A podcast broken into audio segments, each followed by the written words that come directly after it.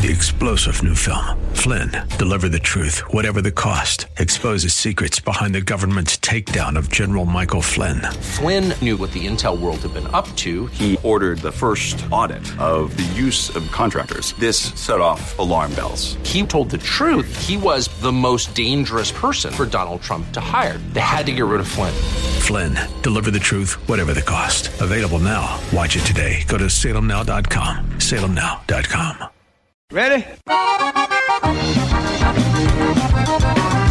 It's time for Milberger's Gardening, South Texas. 2 hours of gardening facts and fun with Dr. Jerry Parsons and Dr. Calvin Finch. To be a part of the show, call 308-8867. That's 308-8867. Or toll free at 866-308-8867. And now, live from Milberger's Landscape and Nursery at 1604 and Bulverde Road, here's your host, Milton Glick. Welcome to Milberger's Gardening, South Texas on 9:30 a.m. The Answer. Except we're not at Milberger's today. There's lots going on there. It's time to start, Milton. It is time to start. Okay. Everybody can hear okay? I Calvin, can't see you, Milton. I know. I don't like this setup as much because we can't see each other. Wow. We're here at the 22nd Annual Festival of Flowers at the Austin Highway Events Center. You can hear the crowd behind us. There's lots of folks here doing all kinds of fun stuff. Come on out. They're open today till 5.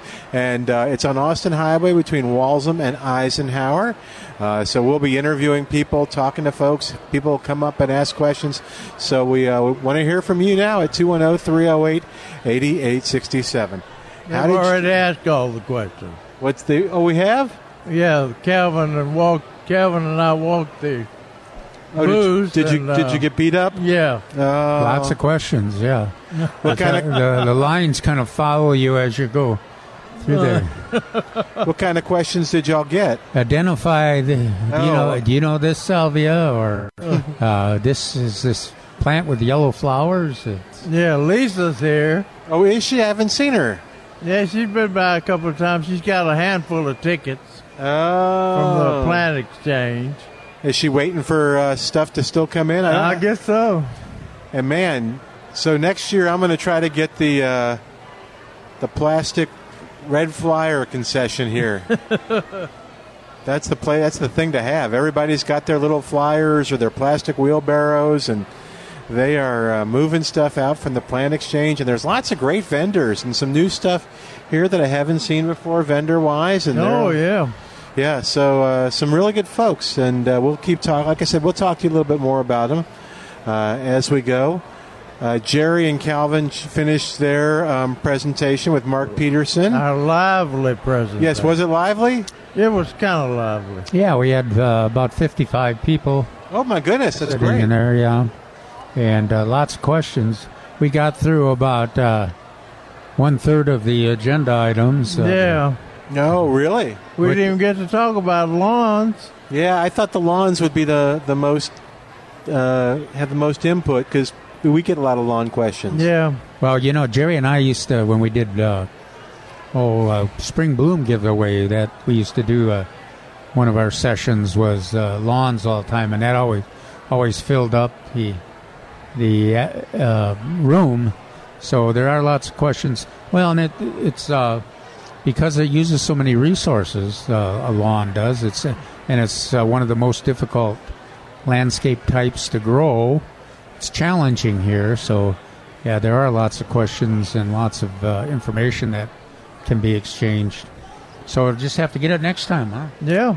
All right. Well, we'll keep talking about that in a minute. But Ray is on the line, and he wants to... ask Jerry a question, and we'll all try to help him.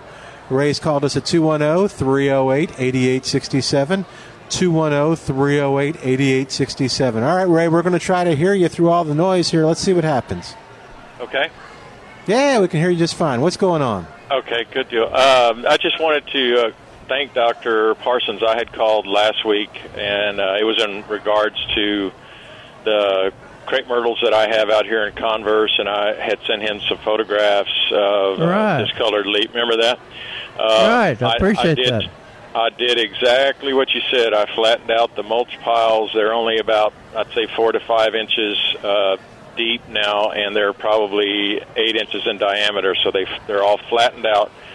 Then I took, I got some of that high-yield Iron Plus and sprinkled it on there and gave it water, and I could tell the difference with it. Well, it's been a week. I could tell the difference within 1 week. The leaves that if it's lack of iron or nitrogen, that product will act pretty fast. I would imagine that once the roots get down deeper, that it's not going to have those problems, because the ones in the backyard don't have that problem. They've been in the ground months longer than these two in the front. Not. So those leaves. How deep did you say? How deep did you say your mulch was? It's about 4 inches. But it was maximum. But it was even deeper, wasn't it? Oh yeah. I had them like donuts. I had it raked up into a pile, like a donut around each one. And my plan was to flatten them out in June when the weather got hotter, to cover more ground space. But because of all the rain we've been having, I figured the higher I piled it, the quicker the ground would dry. That way the roots wouldn't stay waterlogged. So that was my plan, to flatten them out in June, but I flattened about a couple of weeks earlier based on your advice. And that seems like, I mean, the leaves that had discolored, they've, I'd say 99% of those have fallen off, but no new leaves that I can really notice have started to discolor. So it looks like that's a stop to it. That's good. Yeah. That's great. You know, we talk about irises are one of the few plants that doesn't benefit by mulch. And crepe myrtles, sometime we talk about them too, that they are not one of the best plants to use mulch on. Part of it is we want them to drop their leaves in the fall, and we want them to quit growing. And then your example is another part of that whole story. Well, I'm glad it worked out, and I'm glad you called in to let us know. Yeah, we can go now. I was definitely going to let you know. You hit the nail right on the head. I really appreciate it. Woohoo. Okay, thank you. Thanks, Ray. All right, thank you. Glad it worked. All right. Thank you for calling. All right, well, see, there we go. We don't have to do anything now. We just got that one call from Ray, that testimony. We can rest on our laurels. Yeah. Right? All right, well, you can call us if you want. But if you want that top-notch advice, just like Ray got, you call us at 210-308-8867, 210-308-8867. For instance, Calvin hasn't seen this. I'm going to share it with everybody here at the Festival of Flowers, but I followed your advice to the letter on those strawberries. Festival, is that what they were called? Yeah. Oh, man. And you'll have to show David Rodriguez. I will, yeah, but I'll show Calvin. And here, I've got a sample of one of those right now in my pocket that's still blooming. I mean, here we go, Calvin. I'll pass that to you. Don't eat it, Calvin. How would you describe that? A small after the prime. They're really cute. But it also indicates that the plant is still looking good. Yeah, the plant is still looking good. It is. Actually smaller than a dime, is that about right? Maybe a dime size? Oh, yeah, I think it's at least dime size. Yeah. I wonder what it tastes like. We'll have to... I'm tempted to just chomp onto it. Are you? Okay. Should I do it, or do you want to do it? No, I'll do it. All right, let me try. No, we want to save it for David Rodriguez. Oh, we'll save it for David. Okay, yeah, it's a little strawberry, like Calvin said. Yeah, maybe dime size, maybe even nickel. If I'm lucky. Close to nickel, someplace. Close to nickel. I think he might have dropped back on the fertility, don't you? Oh, do you think? Like that, is that the issue? Oh, okay. Well, I can do that. Well, and the heat. It's too late now. Man. Oh, okay. Hot weather, yeah. Or we just grow, like we have cherry tomatoes, like little grape. There you go. Grape strawberries, you know. All right, I'll show David. You know, wild strawberries. Well, our friends that had that converted their soil to acid soil, I don't remember what their names are over there at in San Antonio. Jerry and I dealt with them for a lot of years. What was the plant they were trying to grow? Something? Oh, azaleas they were growing. Ooh, wow. But they also had used wild strawberries as a ground cover. Oh, that's interesting. Yeah, and they were very attractive, and they produced a lot of those tiny little. Little bit of strawberries. The birds loved them. Yeah, the squirrels finally found the plant again, because I picked one off that was actually maybe about the size of a quarter, and it had just teeth marks in the side where they had ripped it up. So all right, 210-308-8867, 210-308-8867.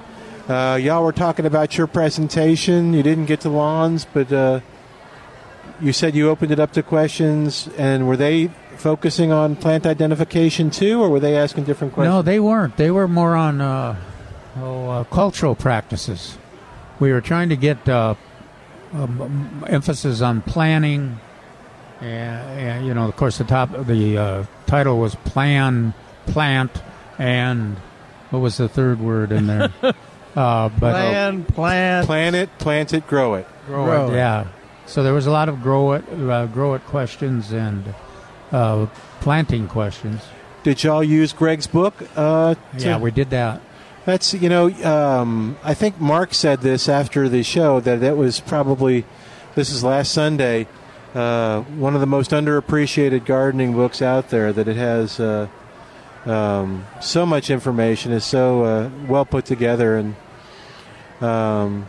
yeah, it's organized in a manner that makes it really useful for folks. Ann, do you want to come up and say hi? She just kind of wandered. Yeah, she's busy. Ann Schiller in a daze is up there with us. There's the mic. So, Ann, what's going on? Lots going on here. I know. Got a nice large crowd, lots and lots of plants. That's what I was saying earlier, that the theme today is plants, plants, plants, and things that go with plants. Okay. I like that. Well, how did y'all's seminar go? It was good. Yeah, we had 55, pretty close to packed. Wow. Well, we have right now David Rodriguez is speaking on vegetable gardening in the four seasons. And then we'll have Mary Dunford speaking on spices and herbs for the San Antonio Kitchen, followed by garden writer Judy Barrett. And she's going to be talking, it's an organic slant, about when good things happen, when bad things happen to good gardeners. Yeah. And she's got a booth. I'm sorry. When good gardens go bad. Let me start over with that. When What's good happening? Gardens go bad, not What's good garden. I just said good gardeners. When good gardeners go bad. Is this R-rated or that, is I know X-rated? That. Okay, next year we do that. When good gardeners go bad. Yeah, we can give you names of several that you can use. This year it's good gardens. When good gardens go bad. You know, she wrote a book this year on that topic, and she has all of her. She's written 8 wonderful gardening books, and she has all of them here on sale. That she's going to be signing. Yeah, she's got a booth over there. She does. She has a booth. Very cool. And her husband brought in some organic tomato plants. Oh, how interesting. Well, tomato plants as he's grown organically. Okay. I'm all tongue-tied. That's okay. I think that but remember that for next year, the Festival of Flowers after hours, when good gardeners go bad. Right. And the plant exchange is doing real well. Yes, it is. We still have lots of plants down there. We have exhibits, and this year we've got a kids area. And I saw that. That was cool. Very cute, and lots of kids down there planting things, coloring plants. Well, Milton, I know, wandered down there to see if he could get his face painted, but they said, that was a lost cause. They said, we can't even help you. And I just noticed that 2 people from the city of San Antonio Waste Management walked in, but they have a truck out there, and they're giving away free compost. Oh, one bag per person. Wow. Mm-hmm. That's really cool. Okay, we'll have to get some compost. Yeah, put it in your trunk, Milton. And I brought my beetle. Yeah, we'll just put it in the back of Calvin's car. There you go. Load her in. Yeah. So things carry on until 5 o'clock this afternoon. Admission $7. Children under 10 free, and lots of free parking. Yeah. And let's see, we got SAWS to our right. Yes, we're right SAWS where is our co-host, and they still have plants, free plants to give away, although that supply is dwindling. Lots of orange bags, xeriscape plants, your choice of 3. It's just an expert in every booth, as we say, so it's a great learning opportunity as well. And the seminars are brought to everybody by Milberger's. Milberger's, and people who are attending that seminar are eligible for a gift card. Oh, good. That's being given away at the end of each seminar. I know you were talking to Trace about that. I'm glad it got worked out. Yay. This is also a great, one of the best places to get some hybrid daylilies. Yes. I mean, the Daylily Society. The Daylily Society is here, and they've got a demo. They're doing their show here. Right, their show where they have about 4 tables, very long tables, filled with daylily blooms, and they want to know which one you think are the prettiest. I wanted to taste them, but they didn't go for them. Well, we warned them about you, so they put a little name tag on him. Yeah, daylily eater. And did you see my strawberry? Wow. You grew that yourself? Yes. That's a year's worth of work. Yeah, I was going to say, it's a whopper strawberry. Yeah. When good strawberries go bad. or something like that. You may be looking for it. All right. And will you come back and visit with us in a little while? Yeah, I will. All right. Well, that gives you some ideas, just some, of all the things that are happening here at the 22nd Annual Festival of Flowers on Austin Highway at the Austin Highway Events Center. It's a great event, real spread out, and folks are really enjoying the new layout. Nice and cool in here, too, so real comfortable as well. So, and again, I've mentioned this before. I'm just sitting here, I got set up at the 10, just sitting here on the computer and listening to people, and it's like, oh, hey, I haven't seen you since last year at the Festival of Flowers. And so it happens a lot. So what's the address here, Milton? Let me get you the exact address. I think it's 19... Hang on. I'm going to get it for you. It's 1948 Austin Highway between Eisenhower and Walsham Road on Austin Highway. Yeah, because it's relatively easy to find. But there's a guy outside with a sign waving people. Yeah, that's right. Yeah, ooh, is that your bougainvillea that y'all are selling? No. Okay. Ours is not in a basket. It's in a pot. Oh. It could. I saw your. It could go in a basket. Rob sent pictures. That bougainvillea was gorgeous. Isn't it pretty? Yeah. You tell you what, we're going to take a quick break, and we'll come back in a second. You can talk about some of the plants y'all are offering at the Research and Development booth here at the Festival of Flowers. All right, our phone number as we take a break is 210-308-8867, 210-308-8867. Come on by, say hi to us here at the Festival of Flowers on Austin Highway at the Austin Highway Events Center. Go by and say hi to Trace and the gang over there at Milberger's. We'll tell you about what they have on sale coming up in just a moment on 9:30 a.m., The Answer.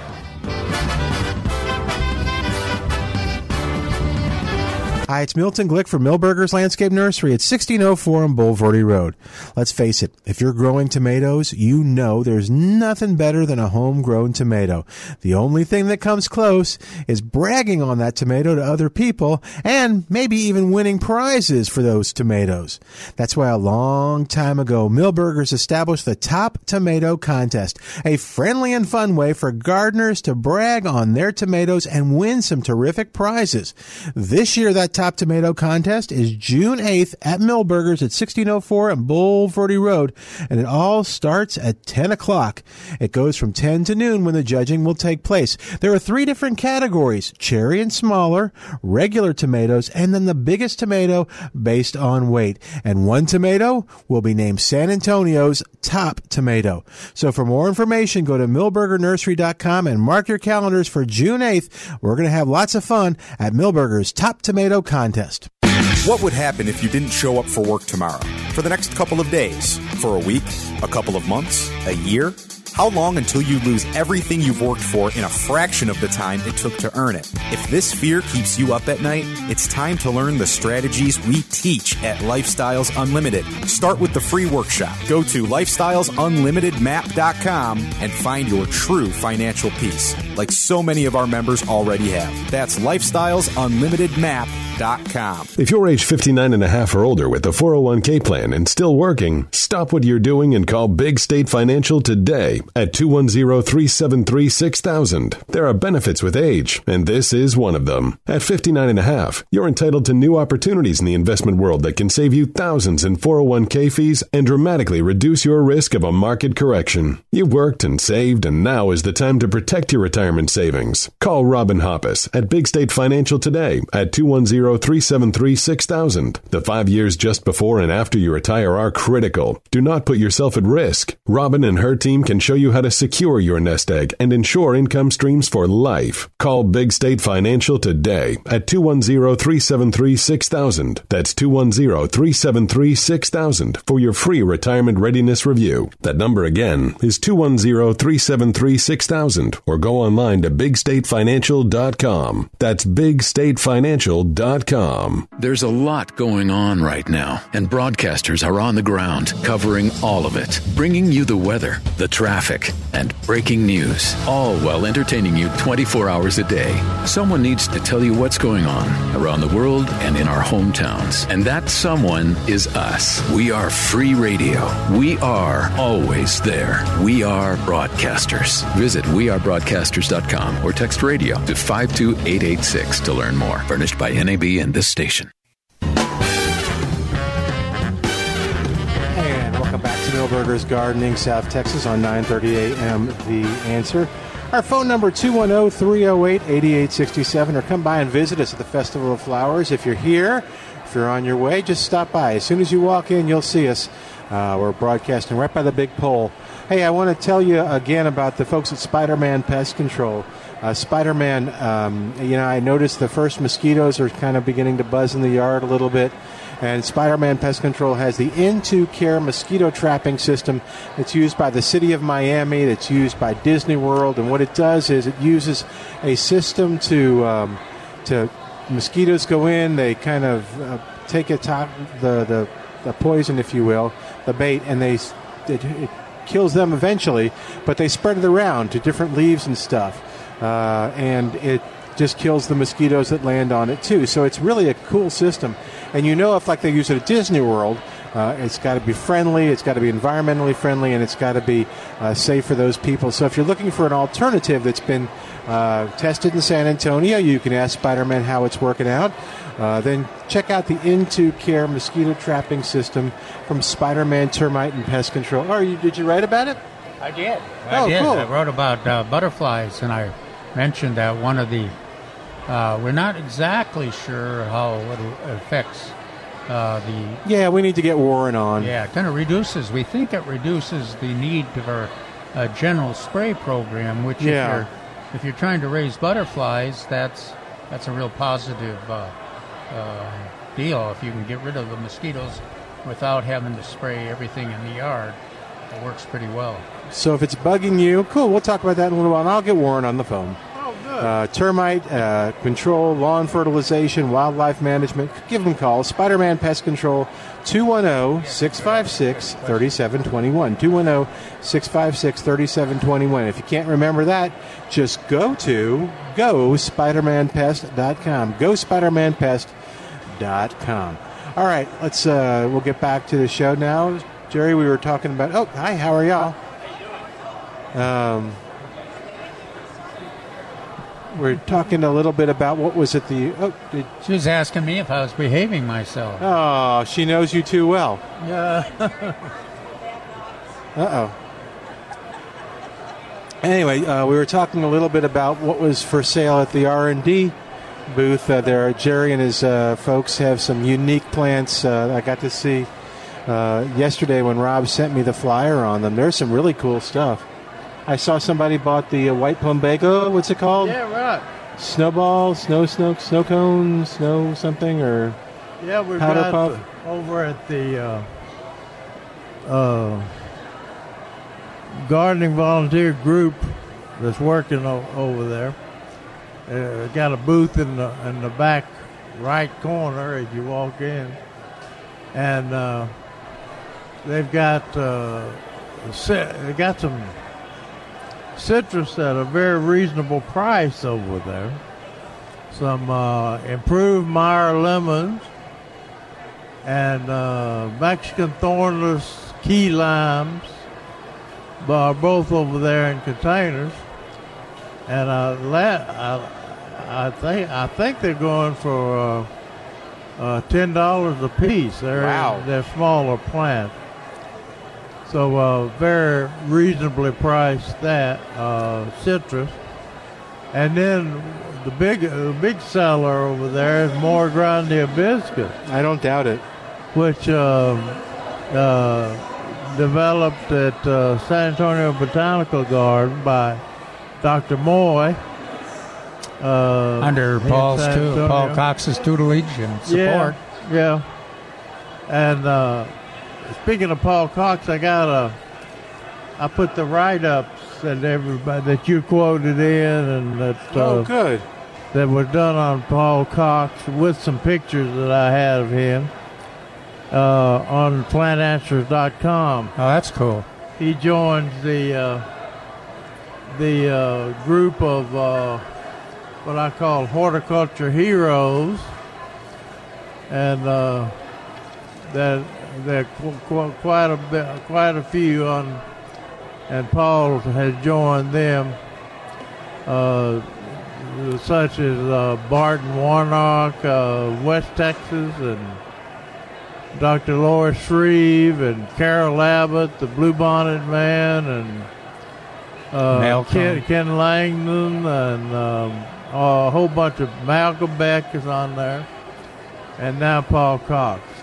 So if you want to read about Paul and see the pictures, to go to PlantAnswers.com, and I put it on the front page on the topics of the month. They had a sentence in his write-up about a gentle person, an endlessly proud father, a loving husband, and a supportive friend with a brilliant botanical mind and sharp wit. Sometimes overlooked sharp wit. Yeah, well, and sometimes you had to interpret his sense of humor for people. Yeah. But so why do we talk about that, Paul Cox, during the... when we talk about Mora Grande?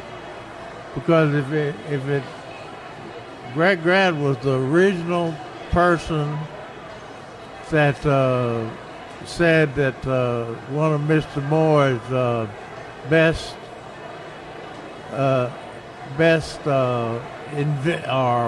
breeding products was the largest open face hibiscus that he'd ever seen. So Paul Cox talked to Mr. Moy and got him to give me cuttings, and from there we put it on the market. So Paul Cox had his hand in a lot of things that were developed by Dr. Moy, including the Arctic Frost and Orange Frost. Oh, really? Citrus. Wow. Because Paul talked him into letting Mr. Moy plant his original crosses of trees on the botanical garden. And Paul brokered the deal with Greenleaf Nursery to start growing. And so that led to us having Orange Frost and Arctic Frost available.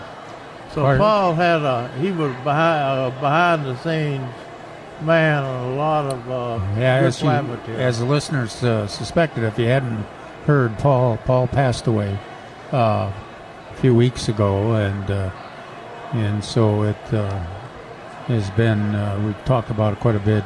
He had a basic, he was at the Botanical Gardens from the beginning. He had a major role, and if you like the Botanical Gardens, the educational impact of the Botanical Gardens, Paul was part of it. He was acting director probably more times than they had a full-time director. Yeah. And, of course, one of the things we appreciated about one of many, he was the, I think, the best plant identifier of all of us in the San Antonio area. Oh, yeah. And one of the best in the state of Texas, too.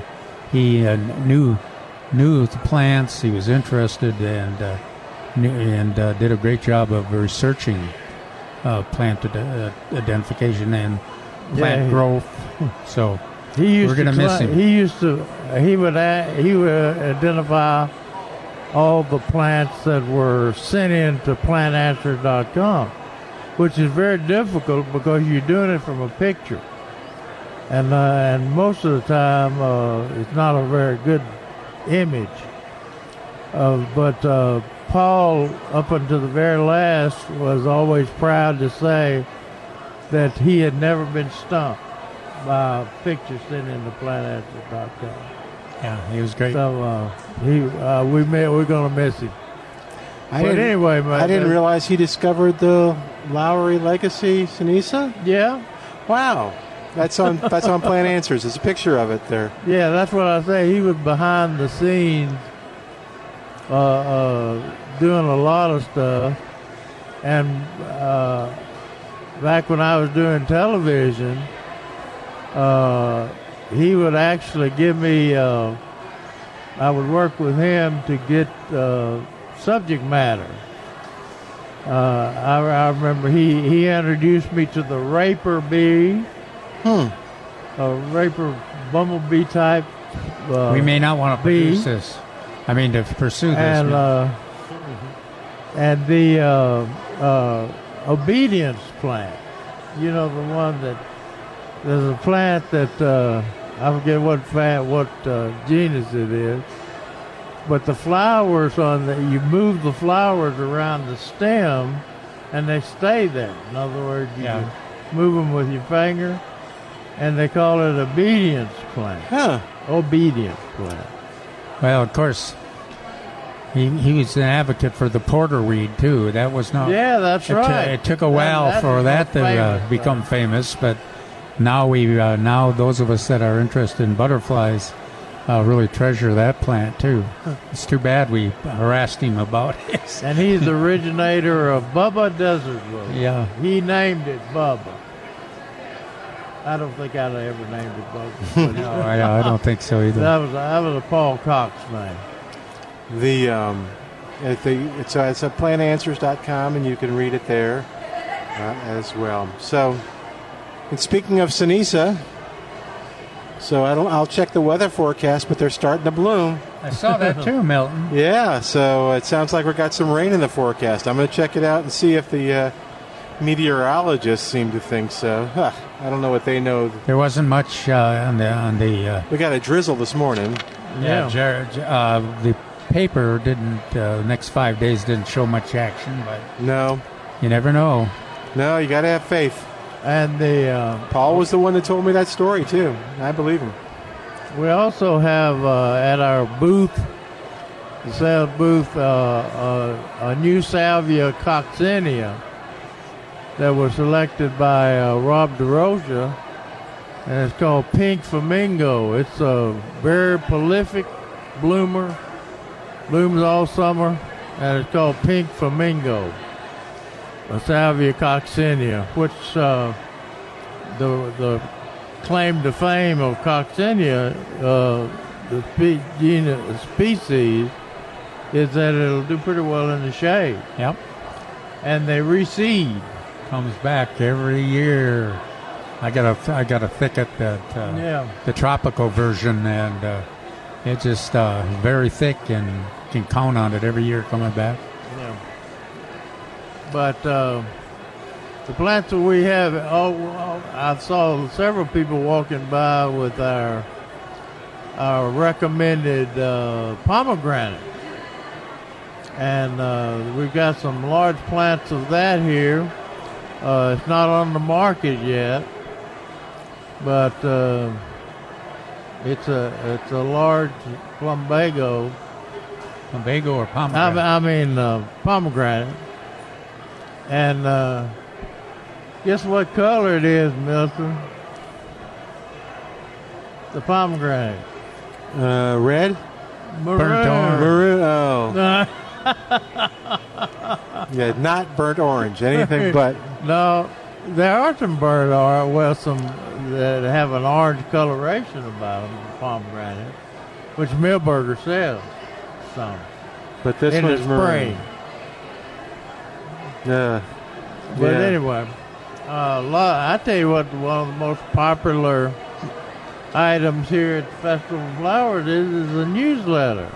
Did you have a question? Milberger newsletter. Do you want to answer for June? No. Yeah, no, for May. And they're available free of charge. I'll ask it on the air. And go ahead and have one. You can have one. Hey, hang on a sec. We got a question from the crowd here. So here we go. Calvin, here, grab that mic. You'll be on there. These guys will be able to help you. What's going on? I found this volunteer in my backyard, and I was trying to identify it. Looks like some type of a succulent or cactus, but I'm not sure what it is. If you would help me out. It's one of the palms. It's the native palm and reseeds itself quite readily. And do you know it can? It's all over the place. You remember which one it was called? If we got Mark Peterson here. Mark Peterson, yeah. Mark could. It's a native palm. I mean. So it's a little bit invasive. Oh yeah. No. Well. Yeah. Can it be invasive if it's native? How large does it get? I've got one that is as tall as that black portion of the wall over there. Between the black and the blue. Yeah. And it's, 15 feet wide. It's wide here. Yeah, I don't have the spot for something that large, but that's good to know. Yeah, to fill... Okay. But and it fills up the ground, and when we're trying to attract birds, we're always looking for something that makes a thicket and looks attractive and kind of neat, and it actually does fit that bill. It's pretty. So maybe 15 feet tall and about 15 foot wide. Yeah, and you can do some pruning on it, and it responds pretty well. They mainly multiply by runners or pups. Yeah, off the side. Yeah, but they do drop the seeds too. Yeah, they have seed too. Yeah. Does it have any kind of a flower or? Yeah, it's no, I don't know about that whether that has a flower or not. Not a showy flower. Guys, thank you for your help. As you might expect, it's very drought tolerant, and they're. Not too many pests that tackle it. All right. 210-308-8867. 210-308. Yeah, I'm glad you asked it. 210-308-8867. Toll free, it's 866-308-8867. We're going to take a break and come back in just a moment. And then Jerry will tell us more about some of the stuff that they've got here and featuring. And then we'll talk some more about the Festival of Flowers. I'll tell you what's on sale at Milberger's, too, right after this. Give us a call, 210-308-8867, 210-308-8867. More in a moment on 9:30 a.m., The Answer.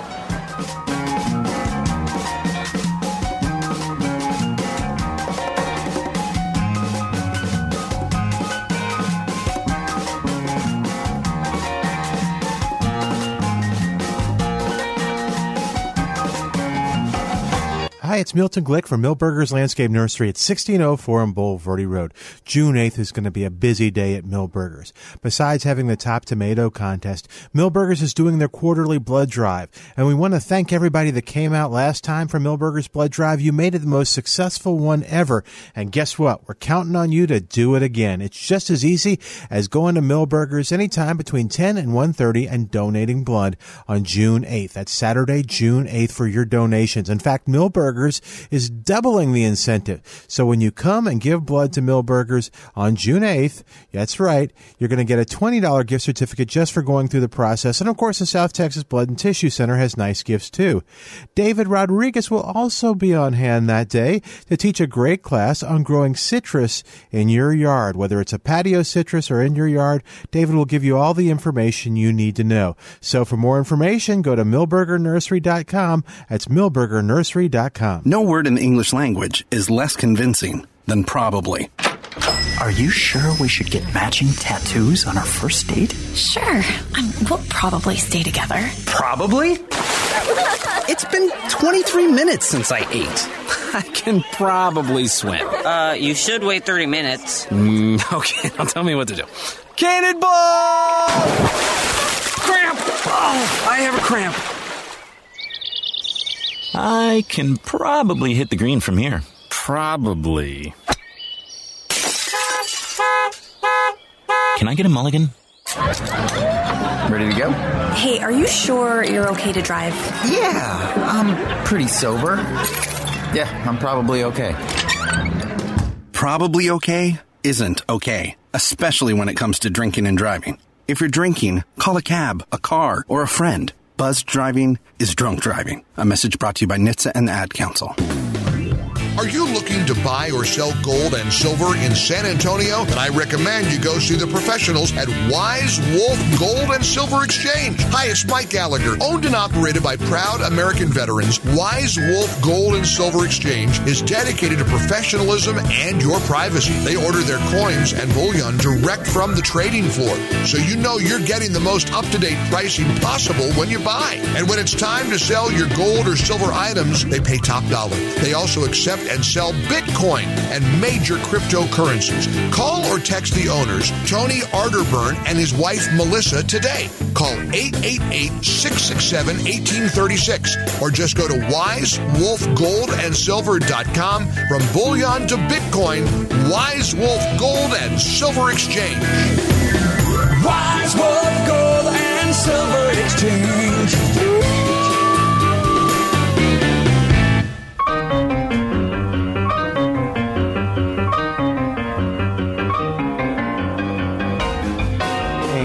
Back to Milberger's Gardening South Texas on 9:30 a.m. The Answer. Well, summer's practically here, and that means it's time to head on out and enjoy your deck and patio. If that deck is not looking the way you want it to, and you know you're going to invite friends over, you're going to have barbecues, you're going to just sit out there and enjoy a nice southern breeze in the evening, let it look like it used to look when it was brand new and you were so happy about it. Go to deckandpatiocare.com. Barry Hagendorf has been doing this, gosh, since the 1980s and knows what he's doing when it comes to refinishing that deck, sealing it up, making it look good, and making it, as he says, look like new again. But go to deckandpatiocare.com and you'll see the before and after pictures, and they're absolutely gorgeous. And like I said, Barry says it as you know, it really can look new again, and these pictures are good proof of it. If you had hail damage, and that hail we had, I guess about a month ago, talk to Barry and make sure that you're... you have everything, all the knowledge you need to have about your insurance and getting it fixed up and making sure your insurance covers it. He can give you more information on that, too. But it's Deck and Patio Care. Look for the testimonials, all the tips and advice, deckandpatiocare.com. Or call them right now. If you know you want to have him come over and give you an inspection and give you a bid, you'll like his work. 210-822-9147, 210-822-9147 for Deck and Patio Care by Barry Hagendorf. Well, our phone number, 210-308-8867, 210-308-8867. Toll free, it's 866-308-8867. We're live from the 22nd Annual Festival of Flowers on Austin Highway at the Austin Highway Austin Highway Events Center. And that's between Walsham and Eisenhower Road on Walsham. A beautiful place, great facility, and having a great time here today.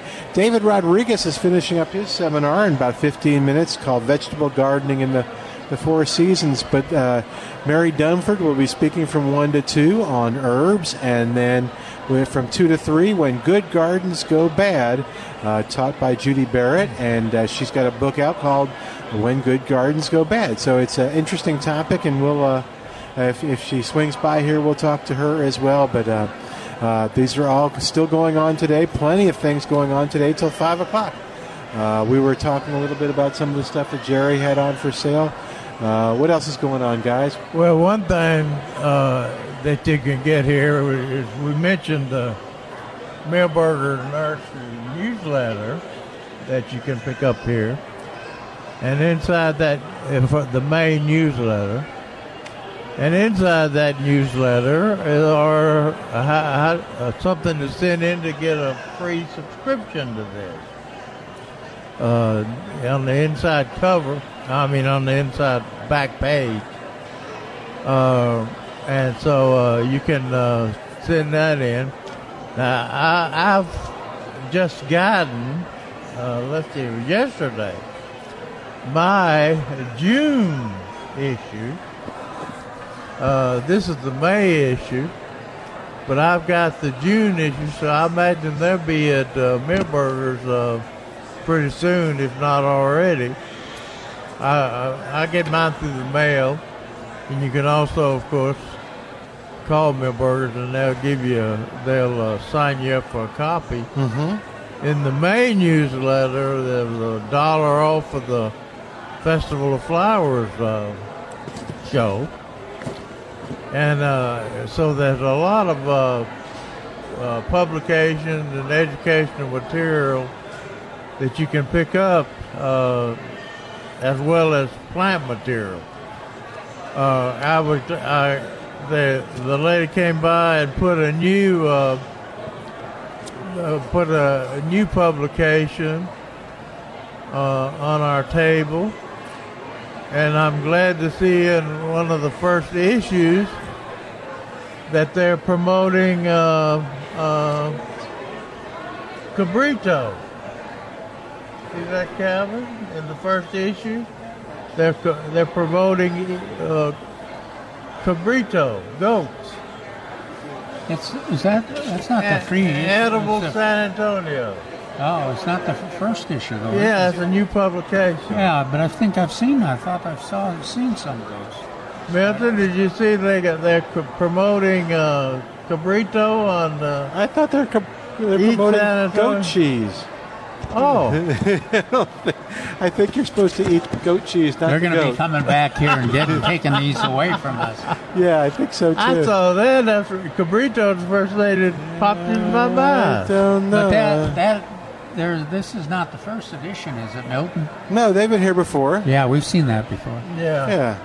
Is he being? I don't think it's Cabrito. It's not Cabrito. No, goat cheese is so popular. Have you had goat cheese before? No. You really haven't had goat cheese? Mm. No, I've had a little bit and I liked it. It's a soft cheese. And goat yoga is very popular now. Yeah, I know goat. They used to have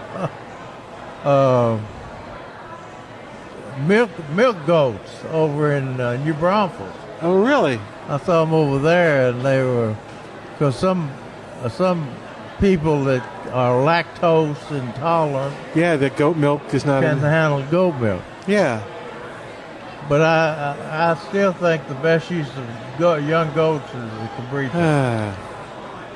Yeah, well. That's Johnny Rodriguez. Okay. All right, 210-308-8867, 210-308-8867. Hey, talking about some things that are on sale at Milberger's. I'm going to save the best for last that you were talking about, Jerry, but the whirling butterflies, the Gara, that we talked about a few weeks ago, that's on sale in the 1-gallon container for $4.88. Pentas are on sale, speaking of attracting butterflies. For the shade, container. Yeah, it's a good color plant for the shade. Yeah. Oh, yeah, for this, it's right, $3.88. Notice I'm going to let you stick with the $3.88 and the $4.88. Yeah. You'll have to tell people why you're letting me do that. Yeah, this is tax-free weekend. The whole weekend, right?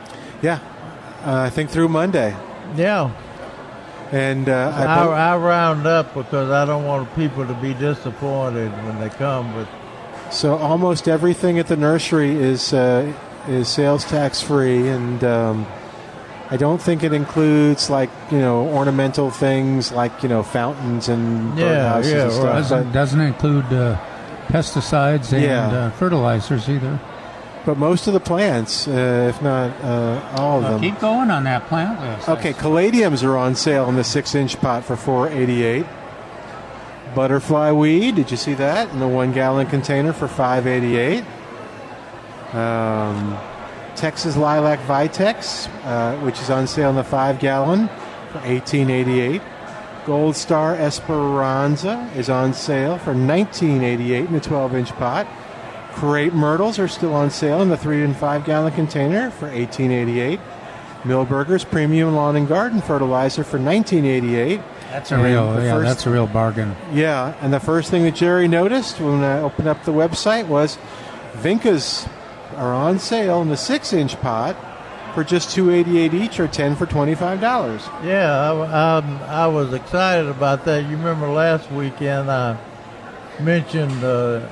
and Vinca, we've only had one report of deer eating Vinca. Yeah. One. So in how many years? Is by far the best deer resistant plant. In other words, if you got deer on your landscape, it's a good blooming flower all summer long and into the fall. We had some that close to the house out in Fair Oaks that didn't freeze down this winter. So that's unusual. They're coming back with like gangbusters, and sometimes they reseed themselves. But they've got the best Vinca called Cora. Yeah, the variety Cora. Yeah, is the variety that that is somewhat disease resistant. Yeah, well, he's kind of hedging there, but if you in the past had trouble with aerial phytophthora, right, you're probably not going to have it with Cora. Jura's hedging a little bit because they've had a little bit over the last couple of years, as opposed to early when Cora came out. It was almost invincible. Yeah. But they've got lots of good colors. They've got a upright plant, and then they've got a kind of a laying down plant. What do they call that? Spreading plant. Spreading, yeah. Plant. So those are on sale at Milberger's. We'll talk a little bit more about them in a second. There's the herb lady. Hey, how are you? Mary Dunford, one of the speakers. Speaker at 1 o'clock. But Margie's on the line right now at 210-308-8867. Hey there, Margie. Welcome to Milberger's Gardening, South Texas. How you doing today? I am blessed. How about you? Doing well. What's going on? I just need to know when to fertilize satsumas.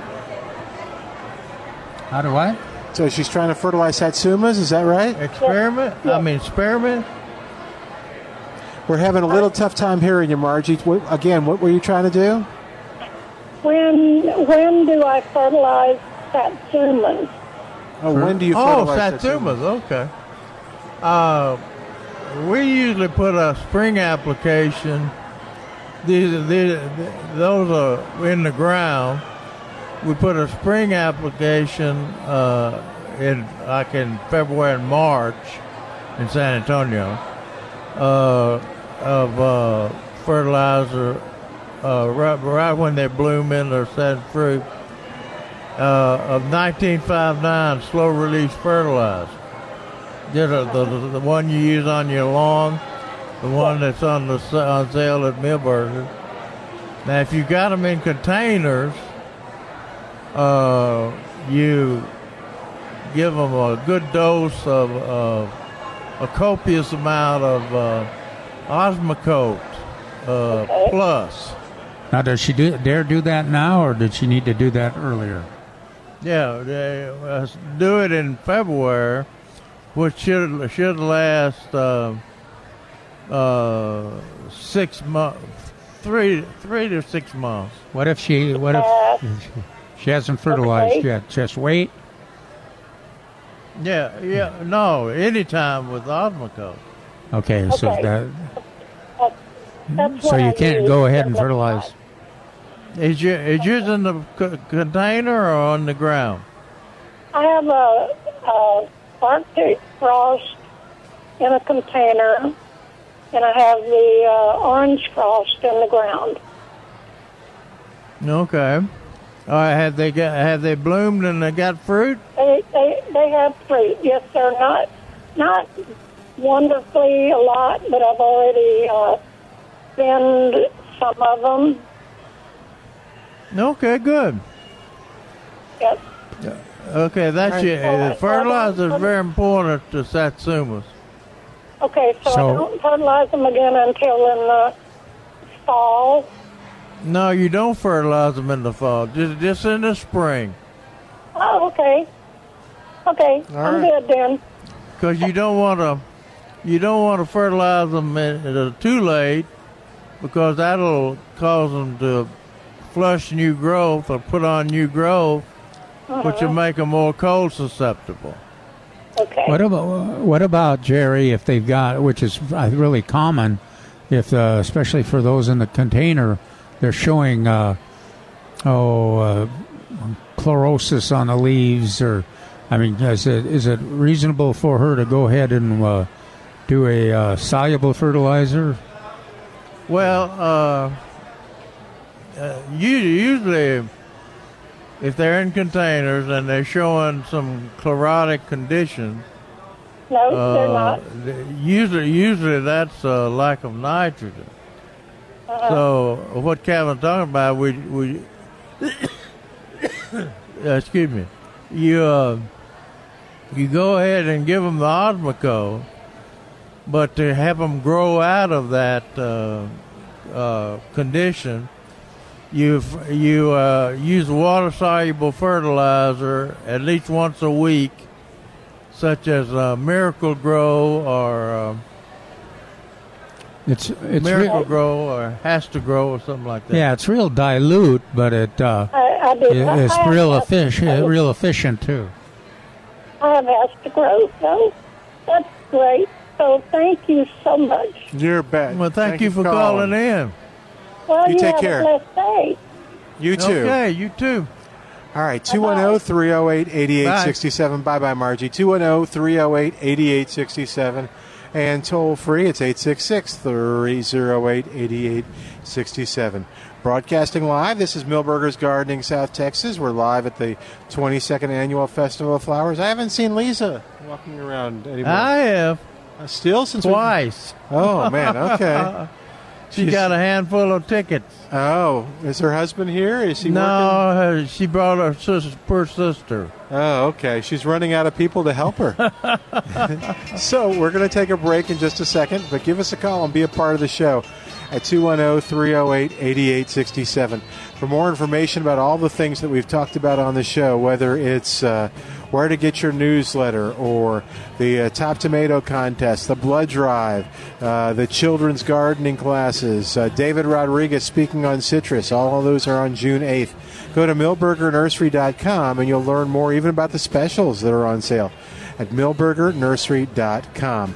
All right, we're going to take a break. While we do, give us a call at 210-308-8867, 210-308-8867. More in a moment on 9:30 a.m. The Answer. Breaking news, stimulating talk. This is 9:30 a.m. The Answer. Service of Salem Media Group, KLUP, Terrell Hills, San Antonio. News this hour from townhall.com. I'm Bob Agnew with Washington. The House GOP conservative blocked the long overdue $19 billion disaster aid bill yesterday, complaining it leaves out money needed to address the border crisis. It's a bill that includes nothing to address the clear national emergency and humanitarian crisis we face at our southern border. And the move from Congressman Chip Roy came a day after the measure flew through the Senate, despite a big disagreement there and a Democratic power move to strip out the president's requested $4.5 billion. Federal regulators have now approved the most expensive medicine you'll ever buy. Here's correspondent Mike Razzia. The most expensive medicine ever has won approval from the U.S. Food and Drug Administration. Zolgensma is priced at $2.125 million. Sold by the Swiss drug maker Novartis, Zolgensma is a one-time therapy that treats an inherited condition called spinal muscular atrophy, or SMA. The rare disorder destroys a baby's muscle control and kills nearly all patients with the most common type of the disease within a couple of years. Novartis says it will let insurers make payments over 5 years and will give partial rebates if the treatment doesn't work. I'm Mike Gracia. On Wall Street Friday, the Dow Jones Industrial Average gained 95 points to end the week on a strong note at 25,585. Oil prices up 72 cents a barrel. Authorities in Colorado say they raided hundreds of black market marijuana operators in the Denver area, flouting the state's cannabis law by growing tens of thousands of plants in area homes. Most of the searches uncovered illegal, large-scale, black market marijuana grow operations. In most of those, the homes contained hundreds of marijuana plants, with some over 1,000. That is U.S. Attorney Jason Dunn for Colorado. He says in all they seized about 80,000 plants, 4,500 pounds of harvested black market marijuana. More from townhall.com. 9:30 a.m. The Answer. Milberger's Gardening South Texas is sponsored by Milberger's Landscaping and Nursery on 9:30 a.m. The Answer. We're back with Milberger's Gardening South Texas. Once again, Dr. Jerry Parsons, Dr. Calvin Finch, Milton Glick, and your calls on 9:30 a.m. The Answer. And welcome back to Milberger's Gardening South Texas on 9:30 a.m. The Answer. We're broadcasting live from the San Antonio Festival of Flowers, the 22nd annual. Calvin just answered a question off the air, but it's a question that we've gotten a lot. And if y'all would have gone into lawns, I bet you would have gotten a lot of those questions, too, which was on weeds. And that's true. How many big, she said she filled up, how many trash cans? Do you remember? Six trash cans. Just with weeds? Picking weeds, yeah. And, of course, she called it Velcro plant, but we've been calling it bed straw. Oh, is that I didn't hear that part. Yeah, I can imagine. And, of course, you know, here's the whole list of weeds this year. Now beggar's lice is the one we're trying to stay ahead of. Because it's such the seeds get on your pets, and they're very hard to get out of their fur, and it looks kind of like carrot. Jerry calls it carrot weed. There's another plant that's called carrot weed too that has a, but it's not. It looks a lot like it, but it's not the same problem. But all the ragweed now is coming up. Summer weeds have started. The winter weeds haven't even finished, and the summer weeds have started. Mm. And now, if you if you did your sand burr pre-emergent on about March 1st, as recommended, about mid-June would be the time that you should put the second application in. And we do that because sand burrs just have a long period of time when they can germinate. Those stickers are sitting there waiting and waiting until the situation is right, and then they'll come up and you'll get more sand burrs. So can I ask y'all a question? I had bed straw in the backyard and the front yard. The front yard was a little bit, not a lot, and mowed it more often. And the backyard I didn't get to as much because it kept raining. And anyway, so the bed straw got really big, and there are these now bald patches where the bed straw was. It's like it sucked all the nutrients and the grass that was underneath it. So when I cut it now, it's this little layer of green mud or soil, but it looks like. It's just weird. Is that what happens? Yeah, because it's such a... It shades out everything. Oh, okay. And so for a while, but it'll, we'll get a few rainfalls and then you'll get a new weed. Did you want to be on the air? Oh, okay, you can ask him. Yeah, here, we'll turn Jerry's mic down there. Someone wanted to ask him a question. But yeah, okay, well, I guess the other grasses will sneak in there. The horse herb looks great. Yeah, that horse herb is really taken off. Yeah. The backyard is pretty much horse herb now. Yeah. The front yard is still St. Augustine. And I noticed something different. Speaking of lawns, okay, I've got a theory. Now, okay, here's my theory. That there is a sweet spot with St. Augustine with shade and sun. And that, so here's what I've noticed. You know, I'm walking the dog. Our St. Augustine, believe it or not, looks good. It's nice and thick, and it's under a big old oak tree. Okay, so it gets some sun, but not a lot. And then the neighbors have full sun, and their yard just hasn't. I mean, there's a lot of other factors here. But the 2 yards that have the nicest St. Augustine have just one big oak that seems to cover it. The ones that have no and are poor, where there's two big oaks and lots of shade, it does not do well. Yeah. It's like that, just a little, enough sun, but I don't know, it's like the sweet spot. Well, you're right there, but all that sweet spot is affected by how much water is applied too. Now, if you want the best looking St. Augustine grass is in full sun where it gets lots of water. Okay. But if you don't get a lot of water, then you're seeing what your sweet spot theory. I mean, then it's easier to have a nice lawn in semi shade. So does the tree keep it from evaporating, or the shade keeps the heat down? Yeah, I mean, part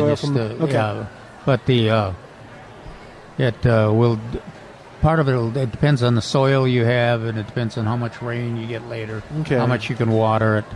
But you're right, there's a lot of those places. And where there's too many trees, it doesn't look good. True. Yeah, you get past that sweet spot, and then it's just too much shade.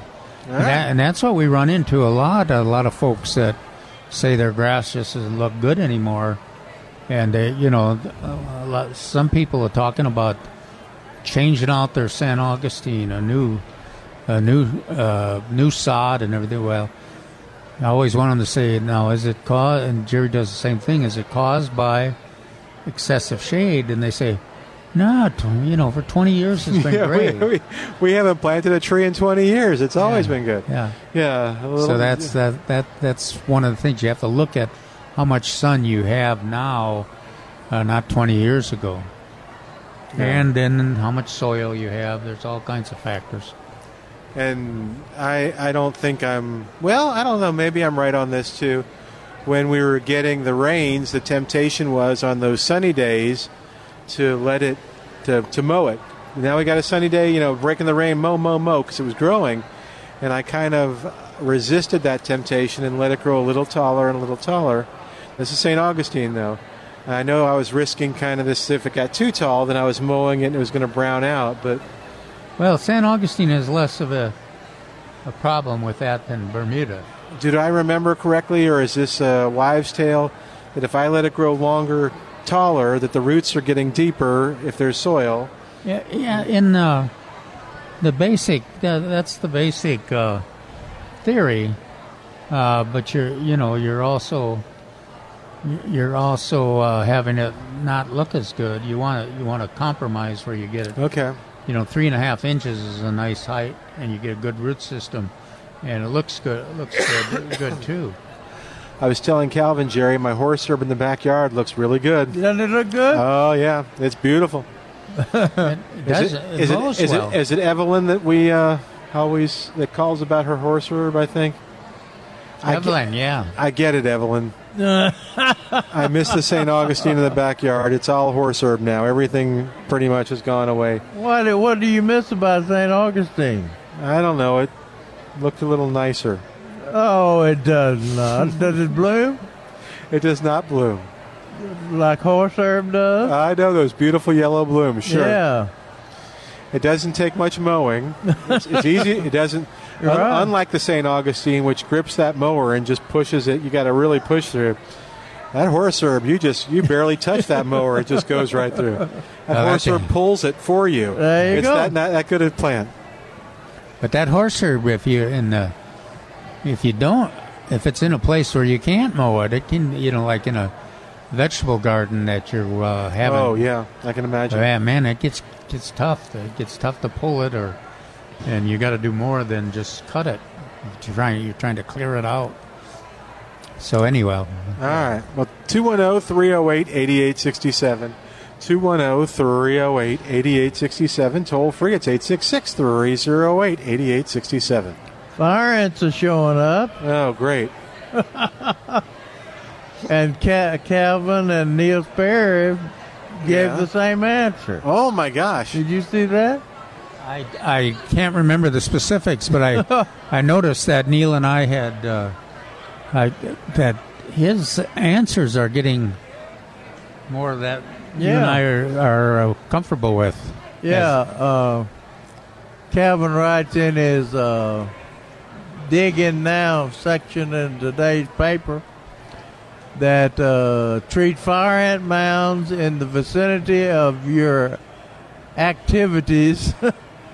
That's almost everywhere, with a mound treatment of acephate.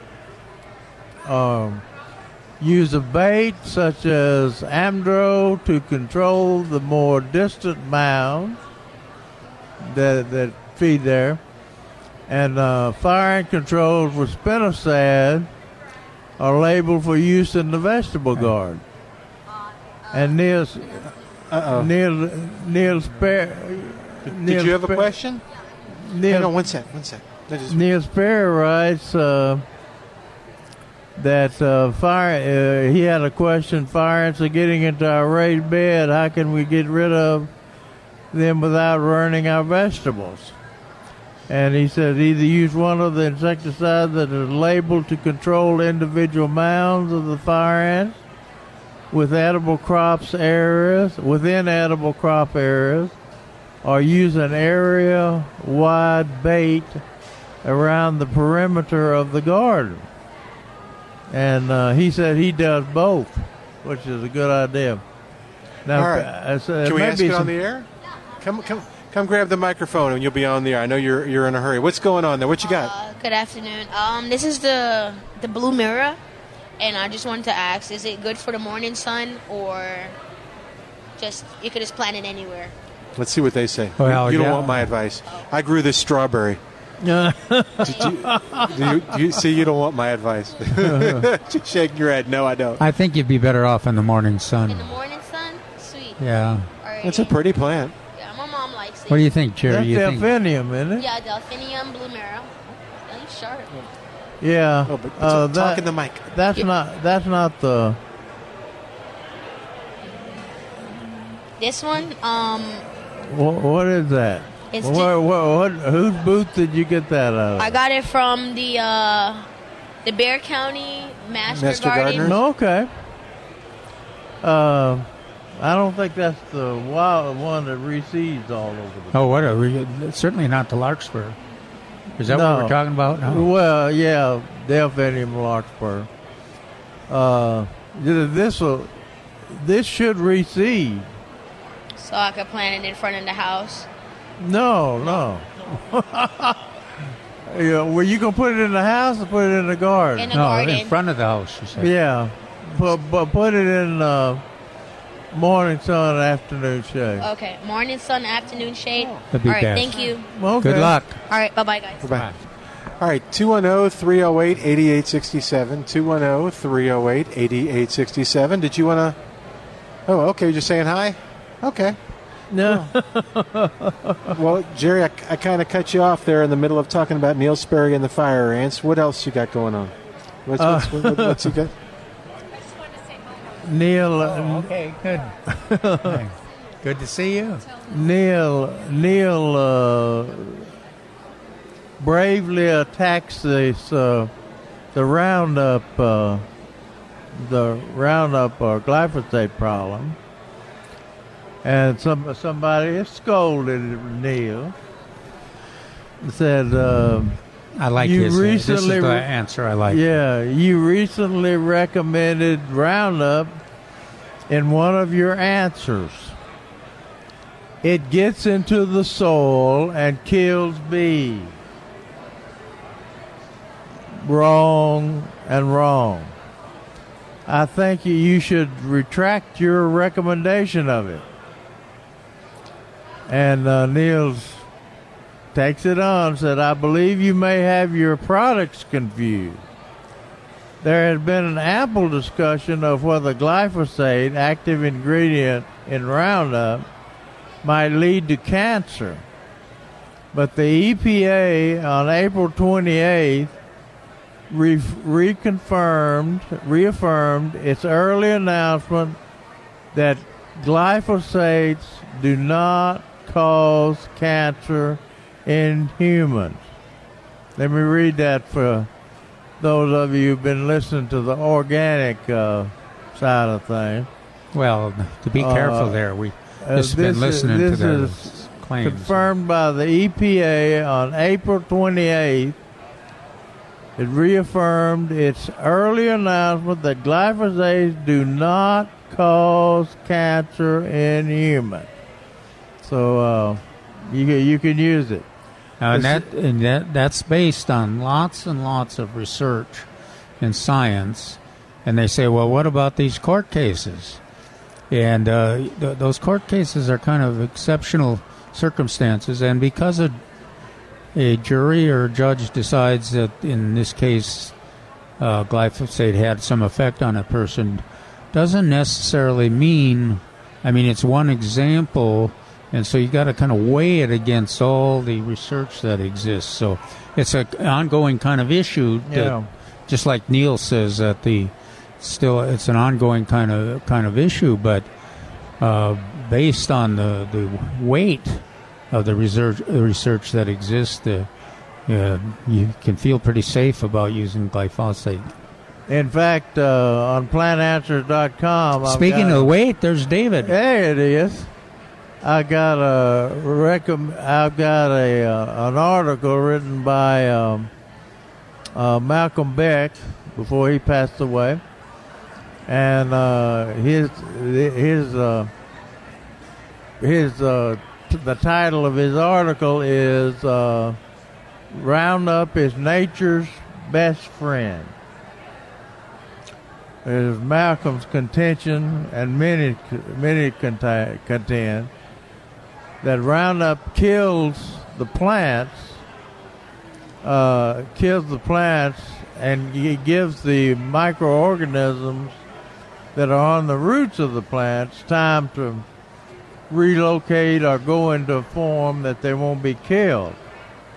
So you can read that on PlantAnswers.com under, just do a search for Malcolm Beck, and you'll find his article. As far as the bees are concerned, there's no way in hell that that's killing the bees. Neil says the systemic insecticide imidacloprid has been suspected of being involved in the bee colony collapse, but entomologists and other agriculture scientists worldwide now feel that it is much more likely that there are many factors combining to result in decreases in bee population, and that the insecticide is not the main factor. So you just because you heard it on the radio or saw it in the newspaper or somewhere doesn't necessarily make it true. Now, Neil always,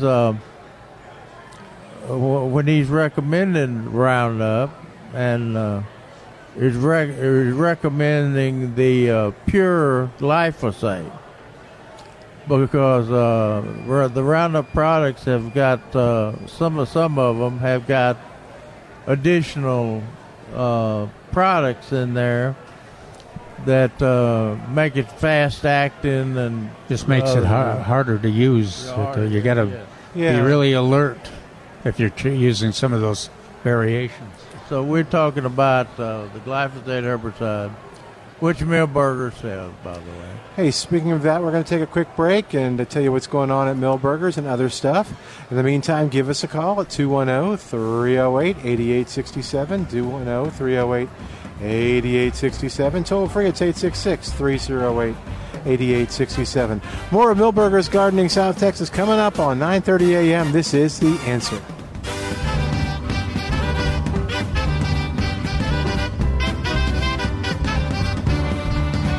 Hi, it's Milton Glick from Milberger's Landscape Nursery at 1604 on Boulevardy Road. Let's face it, if you're growing tomatoes, you know there's nothing better than a homegrown tomato. The only thing that comes close is bragging on that tomato to other people and maybe even winning prizes for those tomatoes. That's why a long time ago, Milberger's established the Top Tomato Contest, a friendly and fun way for gardeners to brag on their tomatoes and win some terrific prizes. This year, that Top Tomato Contest is June 8th at Milberger's at 1604 on Boulevardy Road, and it all starts at 10 o'clock. It goes from 10 to noon when the judging will take place. There are three different categories: cherry and smaller, regular tomatoes, and then the biggest tomato based on weight. And one tomato will be named San Antonio's Top Tomato. So for more information, go to MilbergerNursery.com and mark your calendars for June 8th.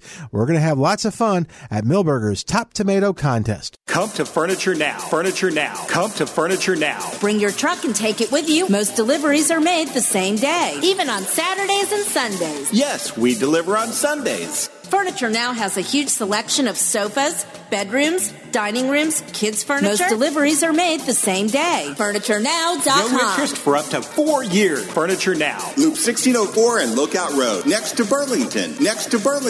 Or Evers Road and Loop 410. FurnitureNow.com. Come to Furniture Now. Furniture Now. Come to Furniture Now. Bring your truck and take it with you. Most deliveries are made the same day, even on Saturdays and Sundays. Yes, we deliver on Sundays. Furniture Now has a huge selection of sofas, bedrooms, dining rooms, kids' furniture. Most deliveries are made the same day. FurnitureNow.com. No interest for up to 4 years. Furniture Now. Loop 1604 and Lookout Road. Next to Burlington. Or Evers Road and Loop 410. FurnitureNow.com. The Cal Thomas Commentary is brought to you by Values Through Media. Now here's syndicated columnist Cal Thomas. It sounds like a bad joke. The Speaker of the House, Nancy Pelosi, and the Senate Minority Leader, Chuck Schumer, walk into the White House for a meeting with President Trump, supposedly to finalize details on a proposed massive infrastructure spending bill. But within minutes, perhaps seconds, the president walks out because Pelosi had just said minutes before walking in that the president is guilty of covering up information Congress wants. No amount of information or evidence will satisfy Democrats. Nothing the president does will stop more investigations, though investigations so far have turned up nothing impeachable. It doesn't matter to the Democrats, who are so filled with hatred because of this president's successful policies, they can't see straight. Democrat presidential candidates repeat the same things we've heard before about struggling and working Americans. But there's far less struggling and more Americans working than ever before. So all they have is investigations and insinuations. A bad joke, but one that is no joke on many of the public who hate these games. I'm Cal Thomas. For a free copy of today's commentary, visit calthomas.com or write us at Values Through Media, P.O. Box 373340, Key Largo, Florida 33037. That's P.O. Box 373340, Key Largo, Florida 33037. Please specify the date and subject. Your tax-deductible gifts to Values Through Media help support us. Listen again next time for the Cal Thomas Commentary. Next Thursday, you will be caught in an extreme flash flood. Disasters don't plan ahead, but you can. Talk to your loved ones about making an emergency plan. Get started today at ready.gov/plan. Brought to you by FEMA and the Ad Council. Hi, it's Olivia Munn with my shelter pets, Frankie and Chance, reminding you that when you adopt a shelter pet, you discover all the things that make them unique. Adopt your love at theshelterpetproject.org. Brought to you by the Ad Council, the Humane Society of the United States, and Maddie's Fund.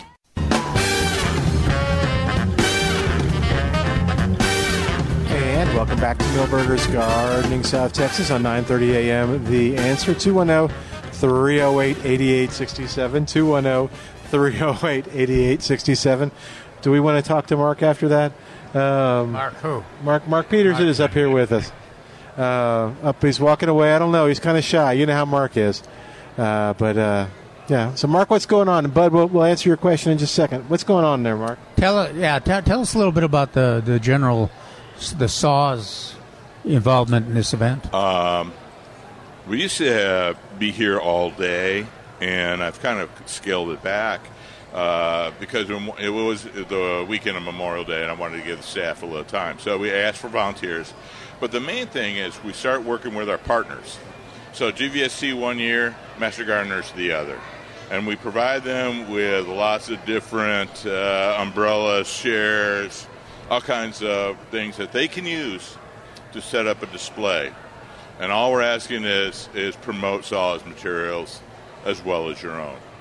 And so this year's is really outstanding. I really like how the Master Gardeners really opened it up and the use of our banners and flags and materials.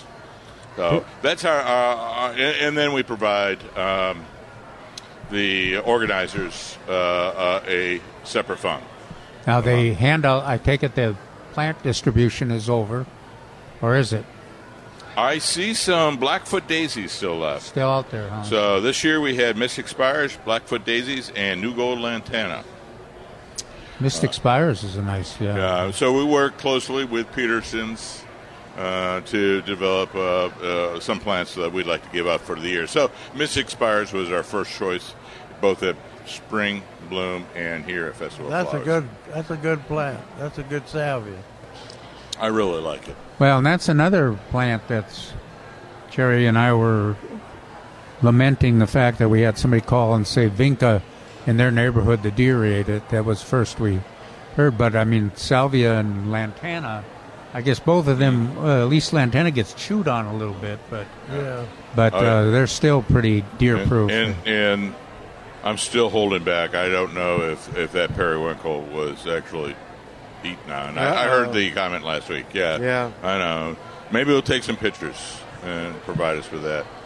But salvias are an excellent choice in areas that have, what do we call them, long-legged hogs, the deer? Yeah, that's, well, you don't call them that in my neighborhood. But, I mean, a typical neighborhood is 50% pro deer and 50% would just soon not have so many deer. But it's they are difficult. They're difficult to garden. Yes, it is. It's a challenge, right? We always like to use that word, challenge and opportunities when you have deer. Well, and an environmental issue too, I guess, Mark. In case of it's so much harder to plant a shade tree even. Yes. So you kind of... Well, you do have to take certain things in mind. So we got to have some stakes for that first couple of years until it gets approximately 2.5 inches in diameter. And we usually go... Yes, this is good radio, Milton. I know, yes. I'm showing with my hands. Yeah. The tines cannot get around the tree anymore, and so... That's when we go, okay, now we can take the protection off the trunk. So now what is the situation in terms of deer? Are they expanding in the city, or are they pretty much stable, the areas that they cover? Or, well, in general, across the state of Texas, the population has been expanding over the last 4 or 5 decades. And I would assume that... as we intrude into rural areas, the deer are going to intrude back into the urban population. But when we start cutting off those avenues of transportation, or what do I want to say, walking back and forth. Mm-hmm. Oh, okay. Then migration trails. Yeah. Oh, okay. Then they. I thought the deer were driving in. Well, in my neighborhood, they prefer SUVs. So. Babcock is just like a fence, a big fence, because mm-hmm. they just don't make it across the street. They get hit.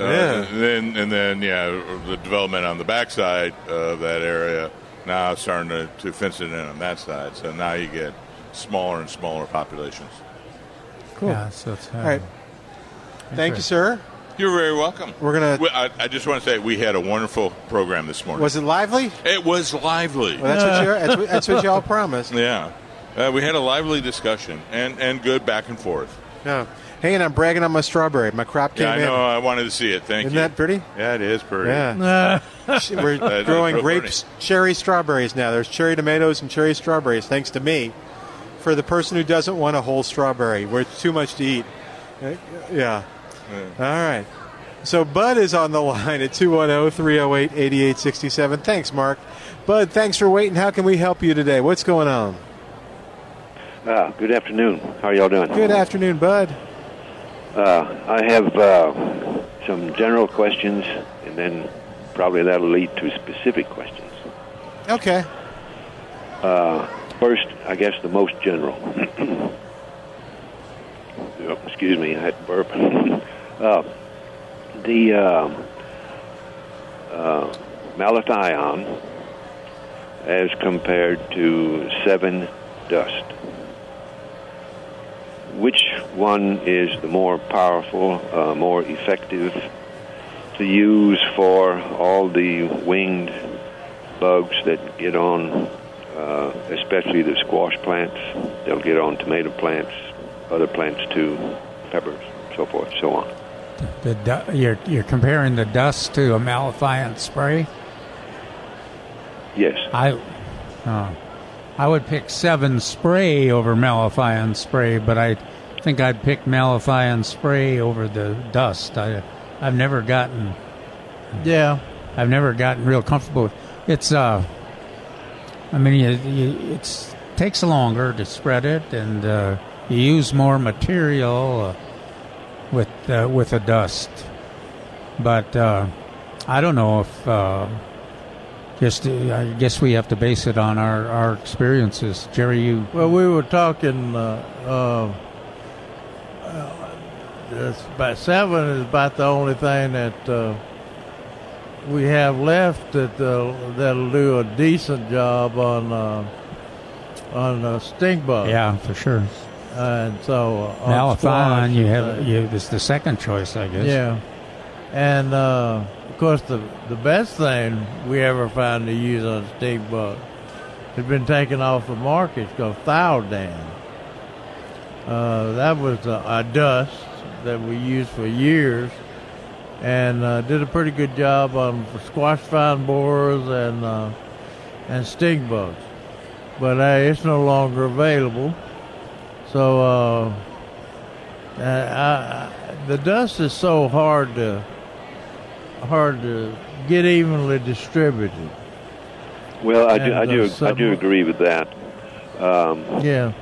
The how long, generally speaking, do you have a positive effect when you apply, in comparison again, the malathion in comparison to the 7 dust?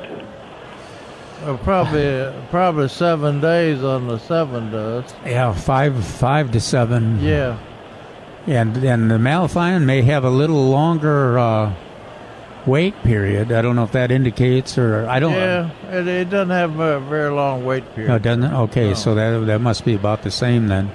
Yeah, the label books on the 2 products that I have, they both say.